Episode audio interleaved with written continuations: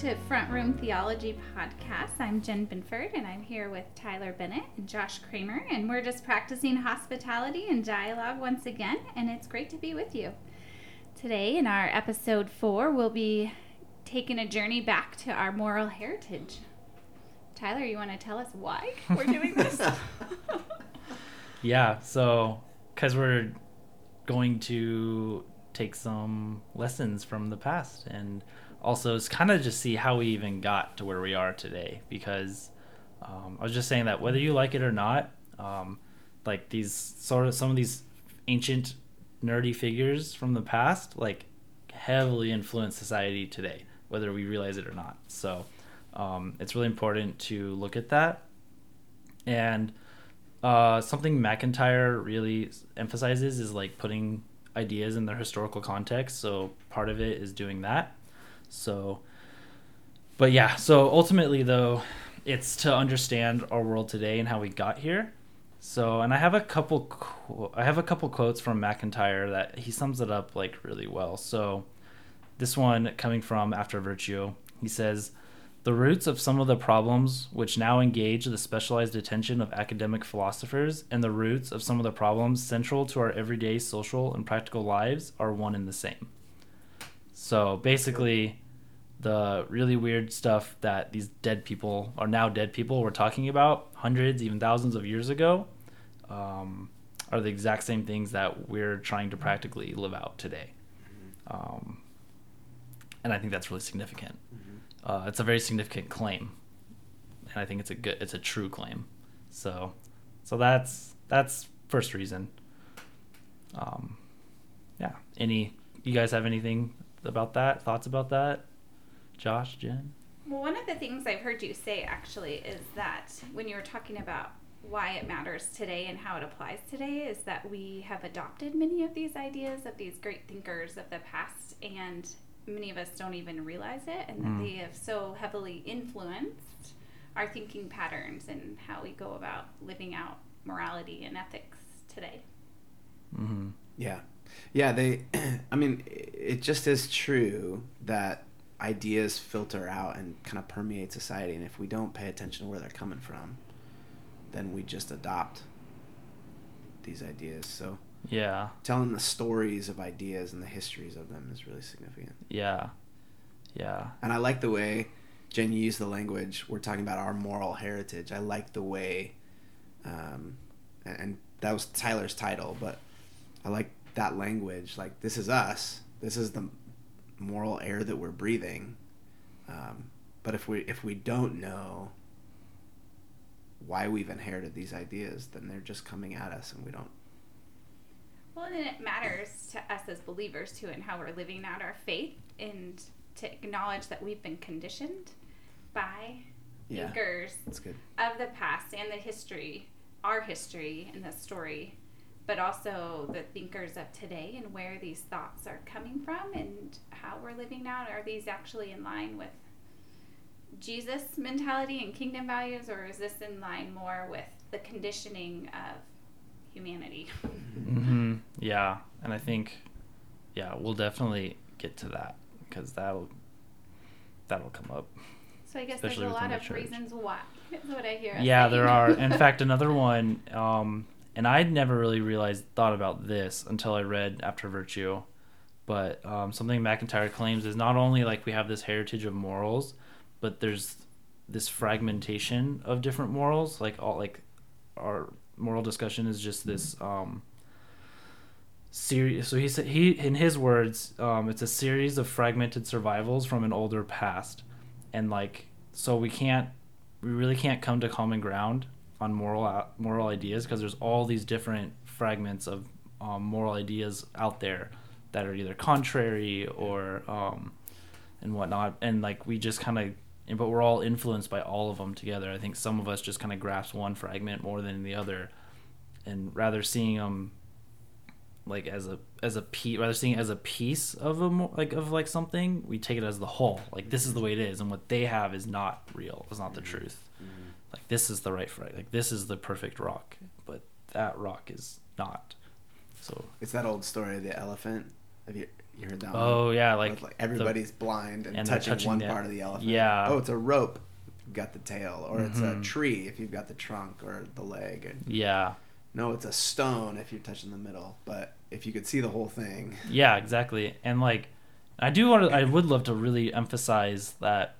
Um, I don't think there's any one moral view that's right. I think they're all they all have elements of like that seem that are probably true, and then elements that are off. Especially when you put them in their context, and we'll get to that. I think especially when we look at the, because in that last episode we were talking about views, and I was, I, I know I was pretty hard on like deontology, but like really, um, really nice about virtue ethics. yeah. Um, part of it's because like I'm learning more about virtue ethics now, and like it's new, um, but like it's not perfect either. I think you have to incorporate everything. Like, um, there's character building, consequences of the actions, intent of the actions, and so, Yeah. um, yeah, I think if we can like bring these fragments together and like find out what fits and what doesn't, you know, that's the idea of deconstruction. Just shatter everything and we're going to talk about them like basically the master of deconstruction later um, that kind of destroyed everything for us to pick and now we're trying to pick up the pieces but we don't know what we're we don't know that we're picking up pieces sometimes just like a whole I feel like Nietzsche, like when we hint at Nietzsche or or talk about him, he needs his own like theme music. Like, Yeah. Dun dun dun. like maybe i'll put that in there yeah, yeah. so just put that in editing we'll see so um but yeah and then and we'll see kind of how things have developed like from the past into um, and what macintyre calls like uh, the ghost like our idea of moral law is the ghost of divine law. So like god's commanding things to happen and now we have that some people have this idea of like well there's just this, this way we're supposed to act like we intuitively kind of think about it and um, so yeah um, i think that that's a big reason why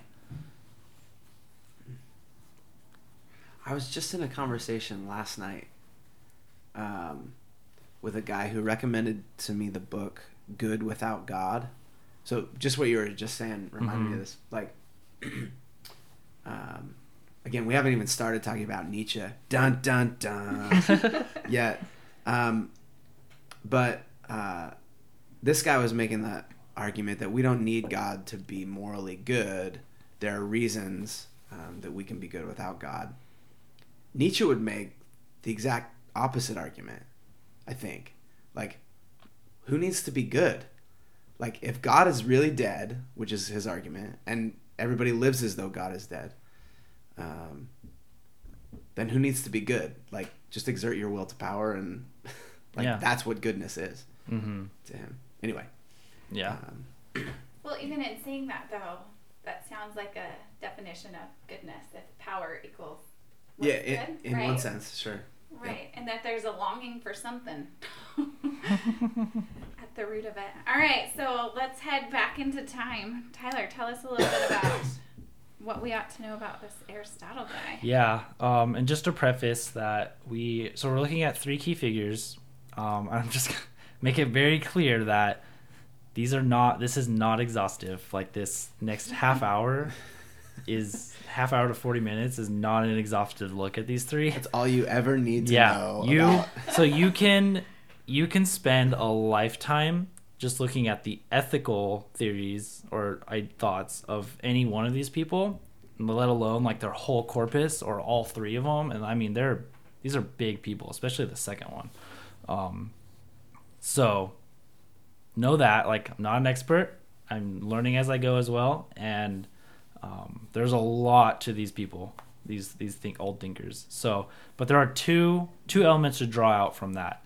Um, one, the idea of human nature, and two, yeah, this concept of like moral law or divine moral law or something like so, um, because Mac, those are the two things MacIntyre really focuses on in his discussion. Um, so, so I'm going to try and hopefully do a good job of just drawing out those two ideas from these thinkers and kind of how we've um, adopted those over time. So, all right, so yeah, Aristotle. Um, most people have probably heard of Aristotle, I'd assume. Um, he's very prominent Greek philosopher in the what was it fourth century BCE? Yeah, BCE. Um, and he was the student of Plato, who I know a lot of people are also familiar with. Um, uh, but anyways, so for he's basically like the virtue ethics that we talked about last episode are give have their origins in this person Aristotle, at least in a sense in like a philosophical concept um, or systematic way. Uh, Aristotle is where we get the origins of like virtue ethics. And so, and what's really interesting, a lot of time, so in today's world, we ask a lot of questions about like what actions are good or bad or wrong or right. Um, we really focus on like, yeah, what, like the action itself. The question Aristotle is asking is different. He's asking, what is the good life? So he's trying to see like what makes a human good, not so much like what actions does a human need to do that are good what good actions should a human do like should or but like what makes a human good like he's almost like taking the whole being um, a couple examples he uses is like if creating a good sculpture makes a sculptor a good sculptor. So what like now how do we apply that to like all of human like human being? Or like an eye seeing badly if an eye can't your eye doesn't see very well you would call that a bad eye. Because it's not like it's not doing its job or functioning like at a functional level well. And so it's, it's, again like what if we change that question to so what makes a bad human. Um, very and there's a lot of function functional sort of thought for aristotle in this um, and like so it sounds to me like if you fulfill your purpose well then you're good at being the thing mm-hmm. so a good a, a good eye is one that fulfills the purpose for which an yeah. eye was made. A good sculptor is a person who um, fulfills the purpose for which sculpting exists. Yeah. So a good human would be one that fulfills the purpose. Yeah. Um, for which a human exists. Yeah, and like, and that's for, and for Aristotle, a lot of um, ethics is a question of human nature. Like, what is human nature? Is it um, are we just as we are or is there like an essential nature or like a nature where we ought that we're we de- like destined to be for you could say or that we ought to be um like um i think i might have said this in the earlier episode but like you could see aristotle as like there's two things like there's human as it is and then human as it it could be if it realized its essential nature or its true nature mm-hmm. and like we want like ethics is the act of moving towards that latter one, that uh, that true nature, that true human nature, away from where we're at now. Because I think most of us see the human nature now and we're like, mm, it seems pretty messed up. But um, in our you know 21st century, we would say that Western society. So for him, yeah, it's moving to that point. So it's a big question about human nature, um, and a one of the words that comes up a lot is eudaimonia, which is the Greek word, usually just meaning like good, or like yeah, um, happiness. Or sorry, not good. Uh, it means like happiness or flourishing. You can translate it to either word, and so he sees that attaining that eudaimonia, that happiness or flourishing, as like true human nature. Um, and we can argue, we can argue or talk about what that is, but that's kind of how he sees like that's the goal. Um, and one of the quotes from Aristotle is uh what is it? Oh, so he says like the end of science of medicine is health, that of art sh- or that of the art of shipbuilding a vessel, that of strategy victory, that of domestic economy wealth. So like you know you have these ideas and there's like a particular purpose and goal like what they're trying to achieve. Um, humans are no different, and for him that's uh, happiness or flourishing. Um, that's like the essential human nature is to flourish. Mm-hmm. Um, pretty broad, but it's getting somewhere yeah. for him.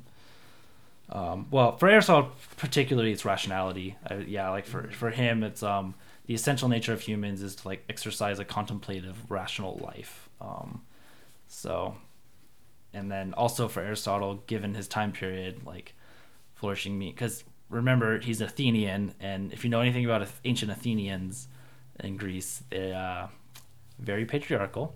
Like, so probably being a man record gives makes you flourish, and being yeah, so yeah, being a man, and you you mentioned uh, a rationally contemplative life that mm-hmm. like a whole bunch of people aren't gonna be able to yeah. live that kind of life. Yeah, like if you're a, you know have a job. it's going to be real difficult if you don't own a bunch of land and aren't yeah wealthy. if you're just a farmer or you're a soldier you, you yeah Well, that makes me think of the context that it matters in this conversation because over time, depending on whatever your context is, the definition Mhm. of what good and happiness Yep. is shifts.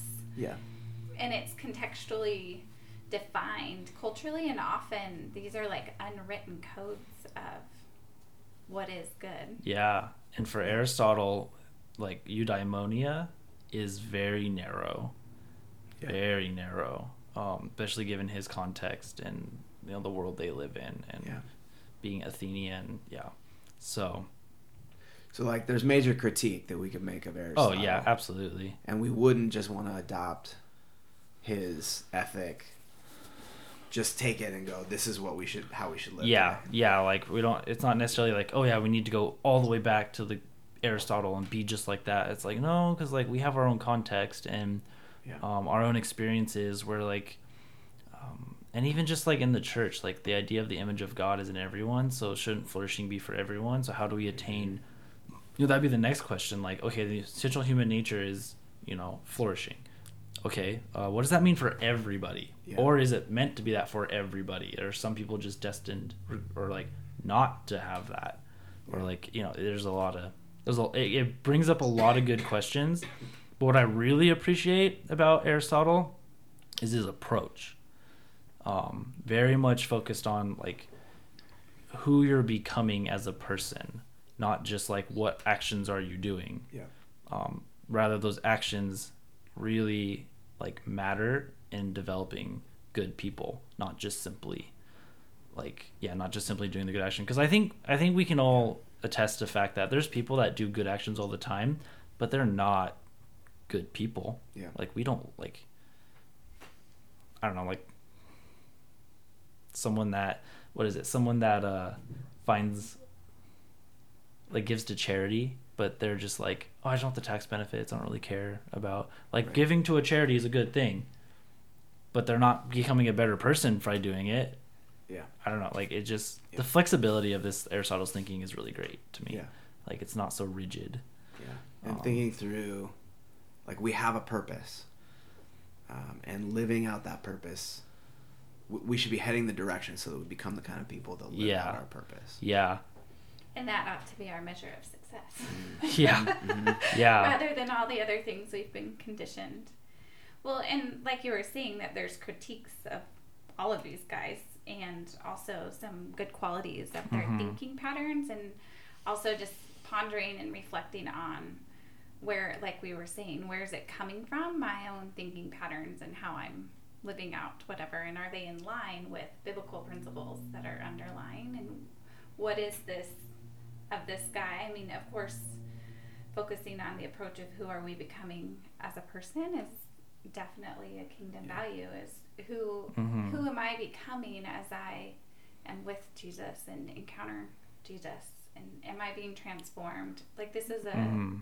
a healthy question to be asking as a follower of christ who am i becoming um, over time Yeah.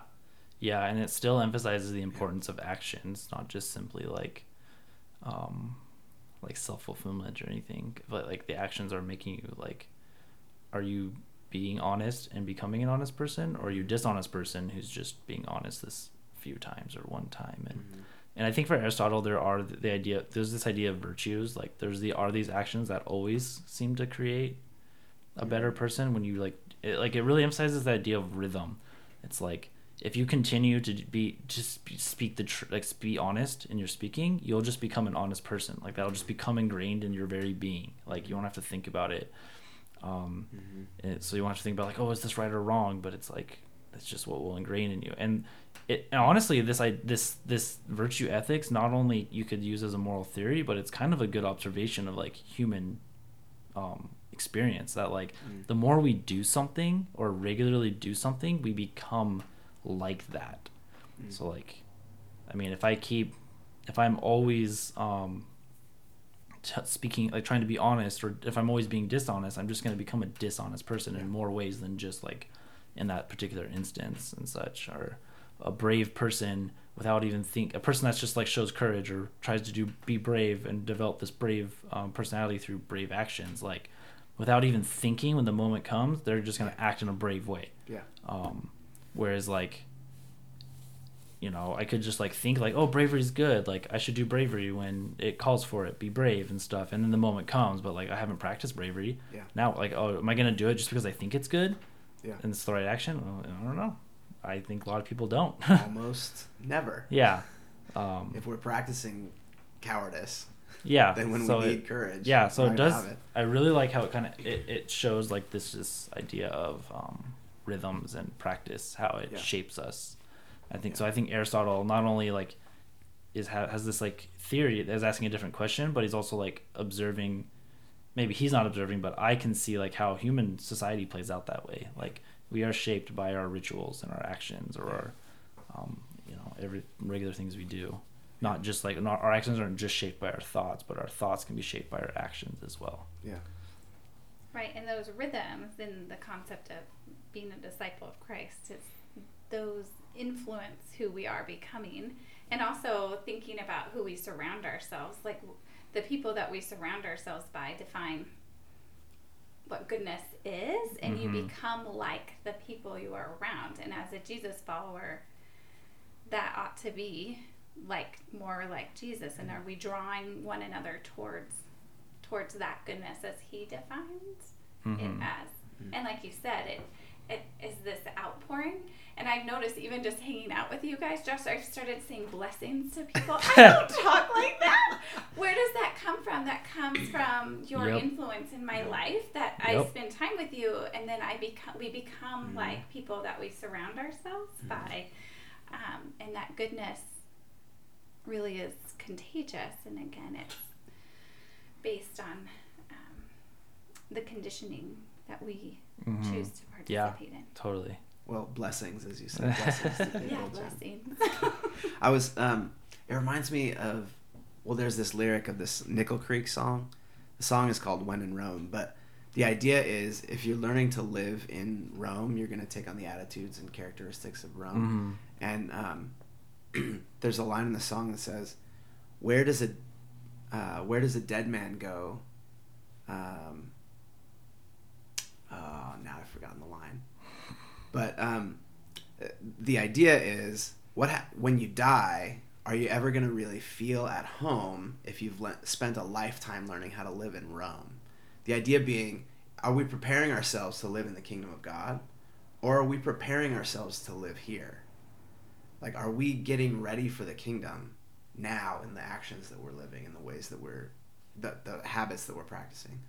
Or are we settling in to Babylon and going, this is just the way things are, and I don't have to prepare for anything? like the Mhm. holding space for now. yeah Yeah. yeah Yeah, if we just settle in to the holding space, like, Yep. are we, are we um, gonna enjoy the kingdom when it Yeah. comes in fullness? Well, we won't be prepared for it. Yeah, and just a final note too that I find interesting is that historically and traditionally, Christianity is a virtue ethic. Um, so I think that's why it's really easy to jive with Aristotle's thinking here, especially that's coming from a church context, like.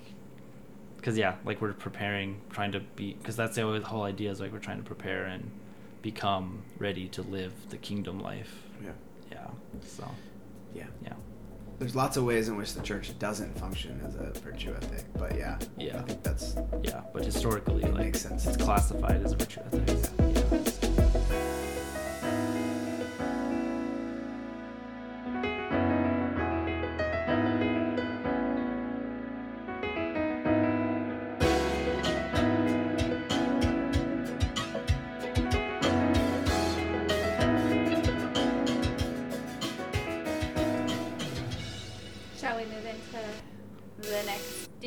Yeah, let's do it. So, good old. So this next guy, Immanuel Kant, whose name I misspelled in my notes. There we go. Um, Immanuel Kant. Uh, some people may have heard of this person. Um, I'm sure a lot of people also haven't. But he was a German philosopher in the 18th century, like late 18th century. Um, so, where one of the so one of the critiques of Aristotle is his idea of human nature.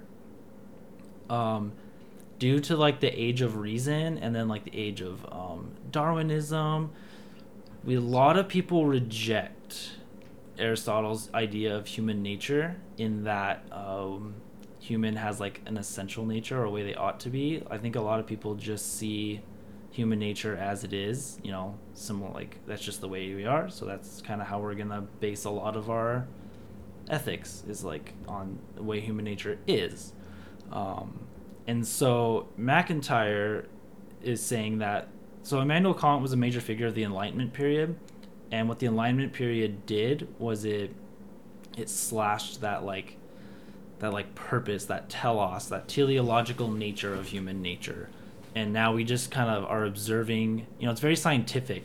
We're just observing the way things are and then making our interpretations based on that. So like we're observing human as it is, um, and then we're trying to create a whole system of like of ethics, you could say, based on that. And and I think Kant's no different in that he's he's he's not looking at like how like what humans ought to be, but like what we ought to do, like what what is it that we're supposed to treat each other, um, given our current state as we are now. Um, yeah, I think does that does that sound right to you, Josh? Yeah, basically. Yeah, because like I mean, Kant's super comp. As you were saying, Yeah, earlier, Kant's super super complicated. He's so complex. Um, like again, you could spend a lifetime just studying Kant um, and not get everything figured out. So, so like so, if you change that, if you lose that teleological nature, that teleological nature of human nature, what are you left with? Um, like, you just have humans as we are. So, are we going to? Is there like what what do we do? Like, do we?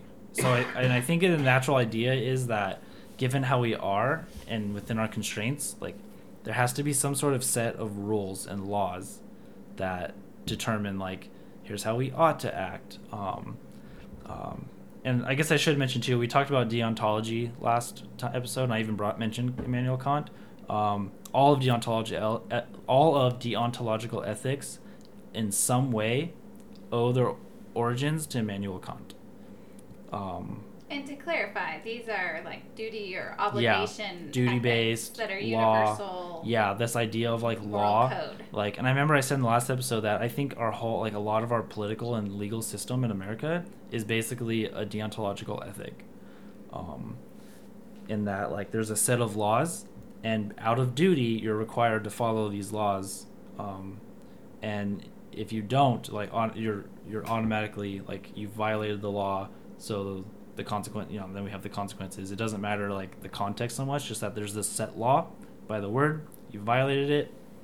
It's more of a black done. and white. Yeah, it, deontological can be a lot more black and white. So, so I think so for Kant with that framework, he was trying to figure out like what, how do we determine what these moral laws are? And um, if you want to understand Kant's moral theory, you gotta you just like research the categorical imperative, because for him, so you have you know that's two parts. You have the imperative, which is if you don't know what an imperative is, it's a directive to act a certain way. So like when I say go do the dishes, that's an imperative statement. Um, it's not true or false. It's just a command, like go do that. And whether you do it or not doesn't change the fact that I asked you to or commanded you to. Um, and it's categorical if you're acting in the out of duty or like it's the right thing. You're doing it the action because it's the right thing to do, not for some ulterior motive. So like I find someone's wallet with a bunch of cash, um, and I feel like oh I should go try and return this to the person. So am I returning it because I'm doing it out of duty or because I just want a reward? It's like oh I can get a reward.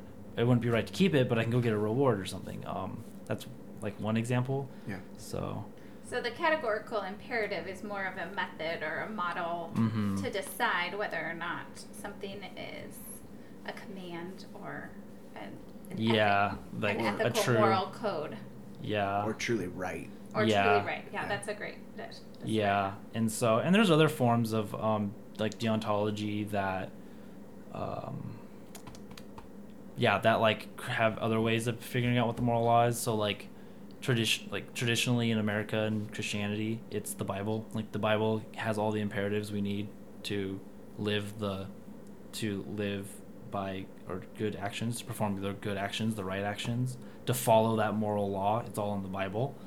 Um, we see that a lot in our context, us three particularly. um, but for Kant, it's he's trying to. For Kant, it's um, through reason is the primary mode. Um, it's like if we can like reason that, because like, the the big work for Kant is the critique of pure reason, the critique of practical reason, where that like like reason is how we determine moral. Is like if we can reason that like this should apply to everyone, um, in all cases, like then it's it's a categorical imperative, is what it is. Whereas um, if you can't do that, then maybe it's a hypothetical imperative. And for him, that's like doing something because you gain something back by doing the action. Um, yeah, I think that's to me that's making sense. And then the other aspect is uh, autonomy. Things have to be done freely. You can't be like coerced to do something for it to be like truly moral or to follow moral law. So like autonomy is very fundamental to his idea. So you have autonomy and you have the rules or the moral law. Um, so you choose freely to follow it, and then you apply it to a particular case of that. So like that step one is like you have to be free to do it, and then there's moral law, and you do it out of the sake of the moral law, and then you apply that. That would be Kant's like supremely oversimplified moral theory, um, and I think this is super prevalent in a lot of our culture and like this you, i can see this fragment like this is a big fragment to me Mm. in our moral reality today um, yeah any thoughts clarificate or questions Yeah. Uh, do you have a couple of examples where you see it like super prevalent? um, i mean i do see, in the legal system Sure. i kind of see Yeah. it that way um, i really i do see it in like a lot of lot of uh, church culture because it's like here's this div- like this moral law we're Yeah. supposed to follow Yeah. um and that's like that's it like and Yeah. yeah I, yeah. That goes into what we were talking about it before we started recording with the bounded set of rules that we build um, upon as Yeah. these commands or directives that all Christians or believers in all contexts across all time are to follow these universal commands. And Yeah. we have fossilized what these are and um, are building our our faith on them and so if one needs to be remolded or shaped it almost crumbles Yeah. um, your faith mhm. so there are some qualities of this thought that are good but there's also some critiques i suppose as well as you were saying before yeah well and my biggest problem with this is i mean it, it's really easy for me to to challenge this deontological way of thinking because of the context i live in right now. Because especially being a part of like this thought of like objective truth and like this very black and white thinking of like this is the way things are this is the way things that should like we should be doing um it's so easy for me to critique. And one of them for me is like this is so deep like it depersonalizes Mm. ethics this view um that's my biggest issue is like rather than like take an individual and put them in the context there's just it's just like um just a good example. So like speeding. I think again we use this we used this last time but i'm going to use it again. Like um a person is speeding and they're breaking a, the law. Yeah. so but why were they speeding oh they were trying to get to the hospital. And i know this isn't the perfect one because like a lot of times they'll let that go. But just for the sake of the the idea like they're trying to get to the hospital because their wife is in labor. And so they're speeding really fast and running red lights like they're breaking all these laws. Um, so by the letter of the law they broke the laws that are in place even though like they had a good reason to Mm-hmm. But they still broke those laws and so um Yeah. but like in a deontological view like it doesn't matter you broke the like you broke those laws and like if we've determined that these are categorical imperatives that these apply to everyone and any time in any place um, tough Yeah. so and that that might be a little unfair to kant thinking um, especially like then when you bring it down to like practical ethics like determining what is a categorical imperative is very complicated Yeah. um, and I th- but I think that also kind of brings about the issue of like his view of like reason does it, be- um, but like people reason differently. Like reason is because like think about Kant. Kant is thinking from a very Western colo- like col- colonial mindset, like Mhm. because he the re because for him reason is very eth- ethnocentric, very white, very European. Because the reason of the Native Americans or the Native Africans is not Yeah. good to him. In fact, I think when I took a class, we were talking about Kant. And it was like, yeah, Kant was a racist because you know he was an The- 18th century European. Yeah. so, yeah, just noticing what both of what I was hearing from both of you, noticing how I felt about it. It was super interesting because I consider myself a virtue ethics, like a follower of virtue ethics, Mhm. and still, and I'm not a huge fan of Kant's yeah, moral philosophy, and still, when you said some of the things.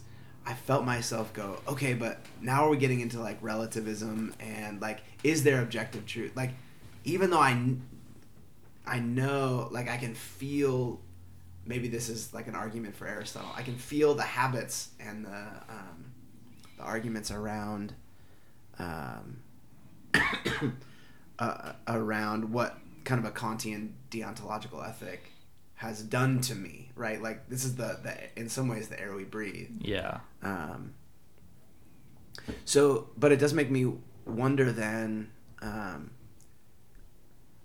or, or I get excited about thinking through, okay, how is it not relativistic to abandon Kant?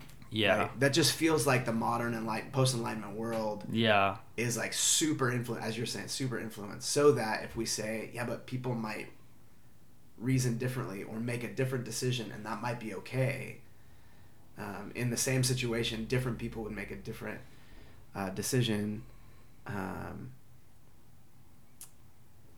like it'll be fun to think through. Okay, how is that not relativism, yeah, yeah, where anybody can just do whatever they want? Yeah, Well, recognizing though that there are, I mean, there still are commands of righteousness, right? That you think of the Ten Commandments and not to let go of. There are God's truth. It's more becomes an issue for me when things that are a little more gray and there isn't a pattern of discernment in today's context Yeah. where people are going around as the moral police Yeah. And be coming across as judgmental and pharisaical versus Christ followers who have open arms and invitational Yeah.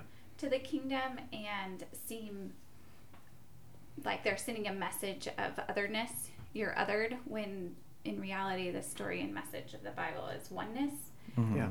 and it can hinder and you know even my sister said man you know early on the christians that she had experienced were very judgmental and what does that do that pushes her away when in reality she's she wants to draw near yeah, and how we can unintentionally be false witness of the actual Yeah. message that's invitational towards oneness Yeah. when we have this ethical morality pharisaical mindset that is um, wall building Yeah.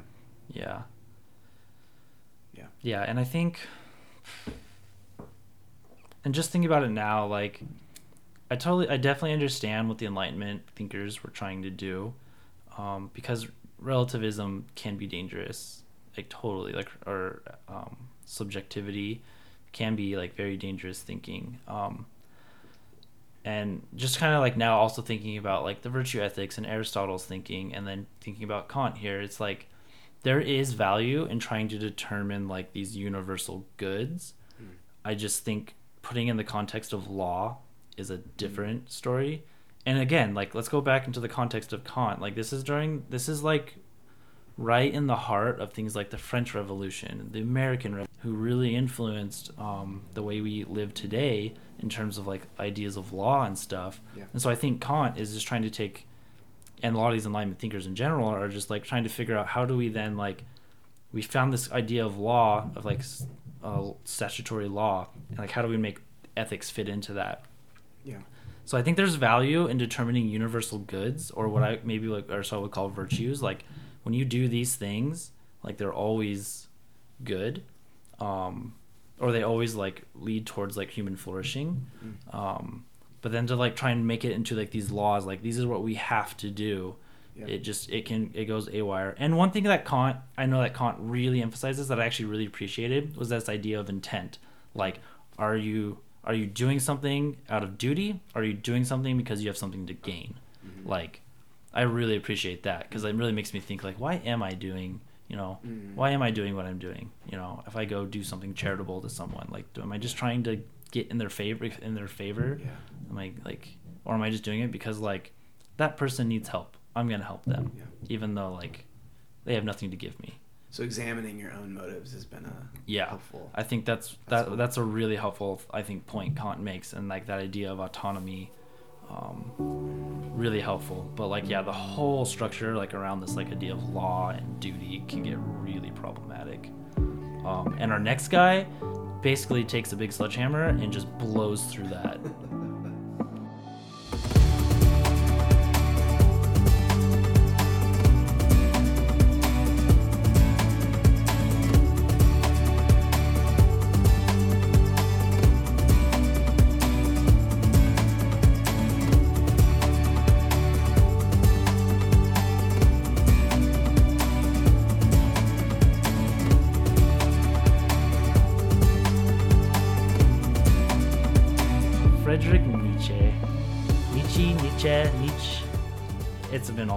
Fine pronounced ways. He's another. good. he was another German about mm, little under hundred years. He was like late 19th century, early 20th century. Oh man, so I will admit, like I still have a hard time wrapping my head around this as I just started reading some like his genealogy of morals. And dude, this guy is wild, so wild. Like we were talking about it before recording, which was helpful. But man, this guy is just like so first of all, he's like he just kind of looks at the history and like how where the idea of good came from. And he says like what you had in the past were these like um, aristocrats or these nobles, these like kings, these people in power were basically executing their will. And like that was deemed and like you could he was like seeing that as like the origin of good came from that because what they willed is good because they're the ones holding the power. And then he talks about and people claim this comes from like the anti-semitism of germany and maybe it is coming from nietzsche but he legit is like and then the jews came.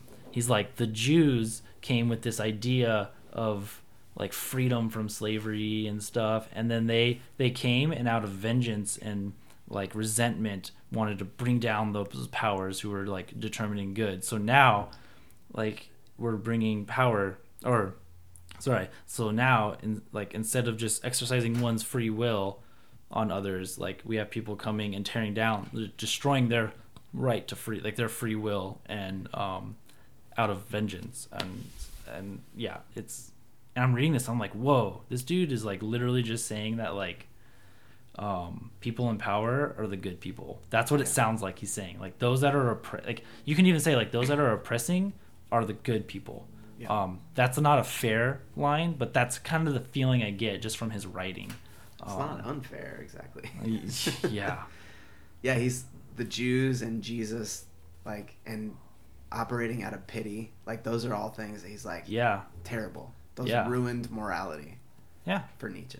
yeah totally um It's crazy. yeah so like so there's that and then so he calls so he calls that like he has this idea called master slave morality. So like the master or um, they th- still things is good and bad and it's based on what they will and those with the they have the power to then will the good um, or what they deem as good and that's the way it should be it sounds like in his mind. Um, and then you have the slave morality thinking where like they have bad happening to them so they want to then bring down the power that's doing that to them and they call them evil and he argues that it's coming out of resentment and out of um, vengeance and um, it's like it's it's a poison he calls it a poison because it's making humanity as a whole less good in one sense because you're restricting people's will to power. Mhm. And if you want to understand Nietzsche, Nietzsche, like his doctrine of the will to power is what you have to understand, and that's what he's functioning. That's the central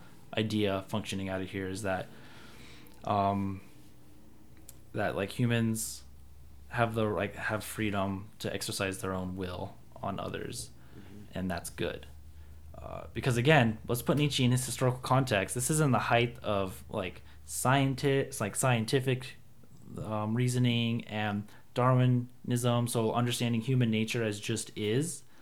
So he's kind of just seeing that, and a kind of honestly, sometimes I li- I list, I read Nietzsche, and I'm like, he's actually going the right direction with based on what his view of the world is. Is that like, if we're just animals, and we're um, you know these autonomous f- beings like why shouldn't we have the right to exercise our own free will over others and then and then those with the power are going to have the most ability to exercise that free will Yeah. so um so kant's all talking about like yeah free will is great and from that free will we ought like comes morality uh, Kant says autonomous and moral are mutually exclusive. Nietzsche says that. Sorry, yeah, Yeah. Nietzsche says that um, Yeah. autonomous and moral are mutually exclusive. So he's just completely contradicting Yeah. uh, Immanuel Kant. If you're free and you have a will to power, then you're autonomous and you can exercise Yeah. that. Don't worry about morality. yeah, Just go do what it doesn't matter. And if there's no, and if there's no like essential human nature, there's just human nature as it is. Why, why, why be good? And there's no purpose or telos. to Yeah, human nature. exactly. Like So there's, there's why. Not, not trying to make us in it. Yeah. Hey everybody. So that the recording cut out at the that last part that we were just listening to. So unfortunately, we lost the, some of the discussion that we were having um, until I noticed that it stopped. So I'm here to go ahead and close this out episode out with just I'm gonna try and sum up some more of Nietzsche um, and some of his some of his views that we were talking about, but. So again, you know, oversimplification. So bear with me here.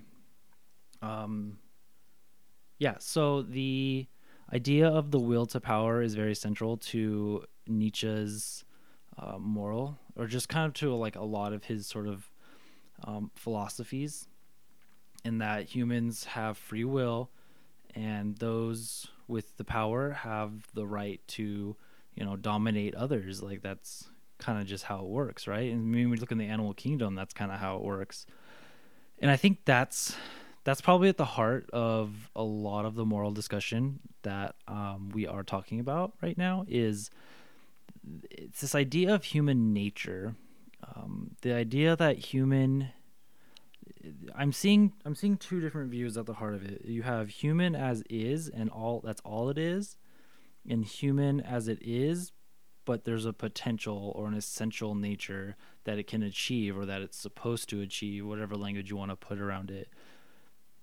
And I think what Nietzsche's doing is he's just being honest, which the other I and MacIntyre talks about this, but that the Enlightenment thinkers they were trying to save something that Nietzsche saw as completely obsolete in this new world of you know post enlightenment reality. And that's the idea of human nature. Because if i had to sum up the major difference with post enlightenment and maybe like pre like postmodern and mm, that's not good. So like post enlightenment and like pre enlightenment it's this idea of like what we think humans are. And i think post enlightenment and i think it's very clear in our age of science and reason that we kind of view ourselves as just another animal. And we view nature as this like that is and all it is and all it ever will be. Um now like some religions don't necessarily adhere to that but they in a way like as a culture the western society we kind of adopt that um and macintyre puts it really well how uh, you know aristotle and thinkers up through the middle um medieval ages didn't hold that view. They had this view, this like teleological view, and we talked about that a little bit. Um, this teleological view, and then with the Enlightenment, that teleological view was kind of no longer accepted. Um, and a lot of people, that's kind of the main critique of Aristotle, is his view of human nature is pretty rejected today by a lot of people. Um, but what so and then the, this enlightenment era of moral philosophy came about where like Immanuel Kant and such um, around this time David Hume they had to sort of recreate a whole new structure or system of morality and a lot of it just became you know like laws and duty based law based and duty based or utility based um, but Nietzsche just kind of says no like if all we are what we are then just as human nature is what it is um, and this is the natural order of things then uh, he he's kind of he's got a really good point. That's that's kind of how I view it, and so from that the the the the question becomes like, what is human? What are we like essentially? Um, and so that seems to be the big question for me moving forward with this podcast, um, or the series within the podcast. Yeah, and it's it's really weird and like just thinking about it um it's not that Nietzsche's giving like a positive account for morality. He's just like trying he's really doing a good job at showing how the enlightenment way of thinking, this idea of reason and um this non-theological nature of human, like it just by default there is no morality. And that's almost what it feels like. To us that's what it feels like nietzsche's saying. This idea of like good and evil is just totally irrelevant or not irrelevant maybe arbitrary um, because those that aren't with the power want the power um, and he just kind of defines human nature as this power struggle and the powerful are the ones that make the decisions and that's just the way that's just the good that's good because that's the natural way um, that's how I'm interpreting Nietzsche at least. I don't think he ever says like it's the natural order of things. And I've heard people say that about how um, we ought to be functioning in the like the natural order or like the divine natural order, divine order of things, and um, I, I, it really comes to this more, you could say post this modern slash post enlightenment way of thinking about humans and the world. So, and I, yeah, I think he's just being honest. And when we talk about, um, when Jen, Josh, and I were talking, we were just talking like how it really is, feels like it comes down to it's either Nietzsche or for us, Jesus. Um, for MacIntyre, he talks a lot about Aristotle um, and a more like modern view of Aristotelianism versus Nietzsche and his like uh, Nietzschean thinking. So, yeah, I I think Nietzsche's really onto something. Um, I don't think he's right, and I think as humans, there's, and I've heard people describe Nietzsche as just a monster. Like he's just a monster, and his ending, the the latter part of his life is very interesting. Like he he watched a horse getting whipped, and he just completely like had a mental breakdown and like had pity for the horse and said stop it and then like i guess i think i remember right he like never was speaking anymore like he just never said anything again. He just like went to this he had this huge mental health breakdown. Um, just so fascinating, considering the what he kind of what he espoused as a philosophy.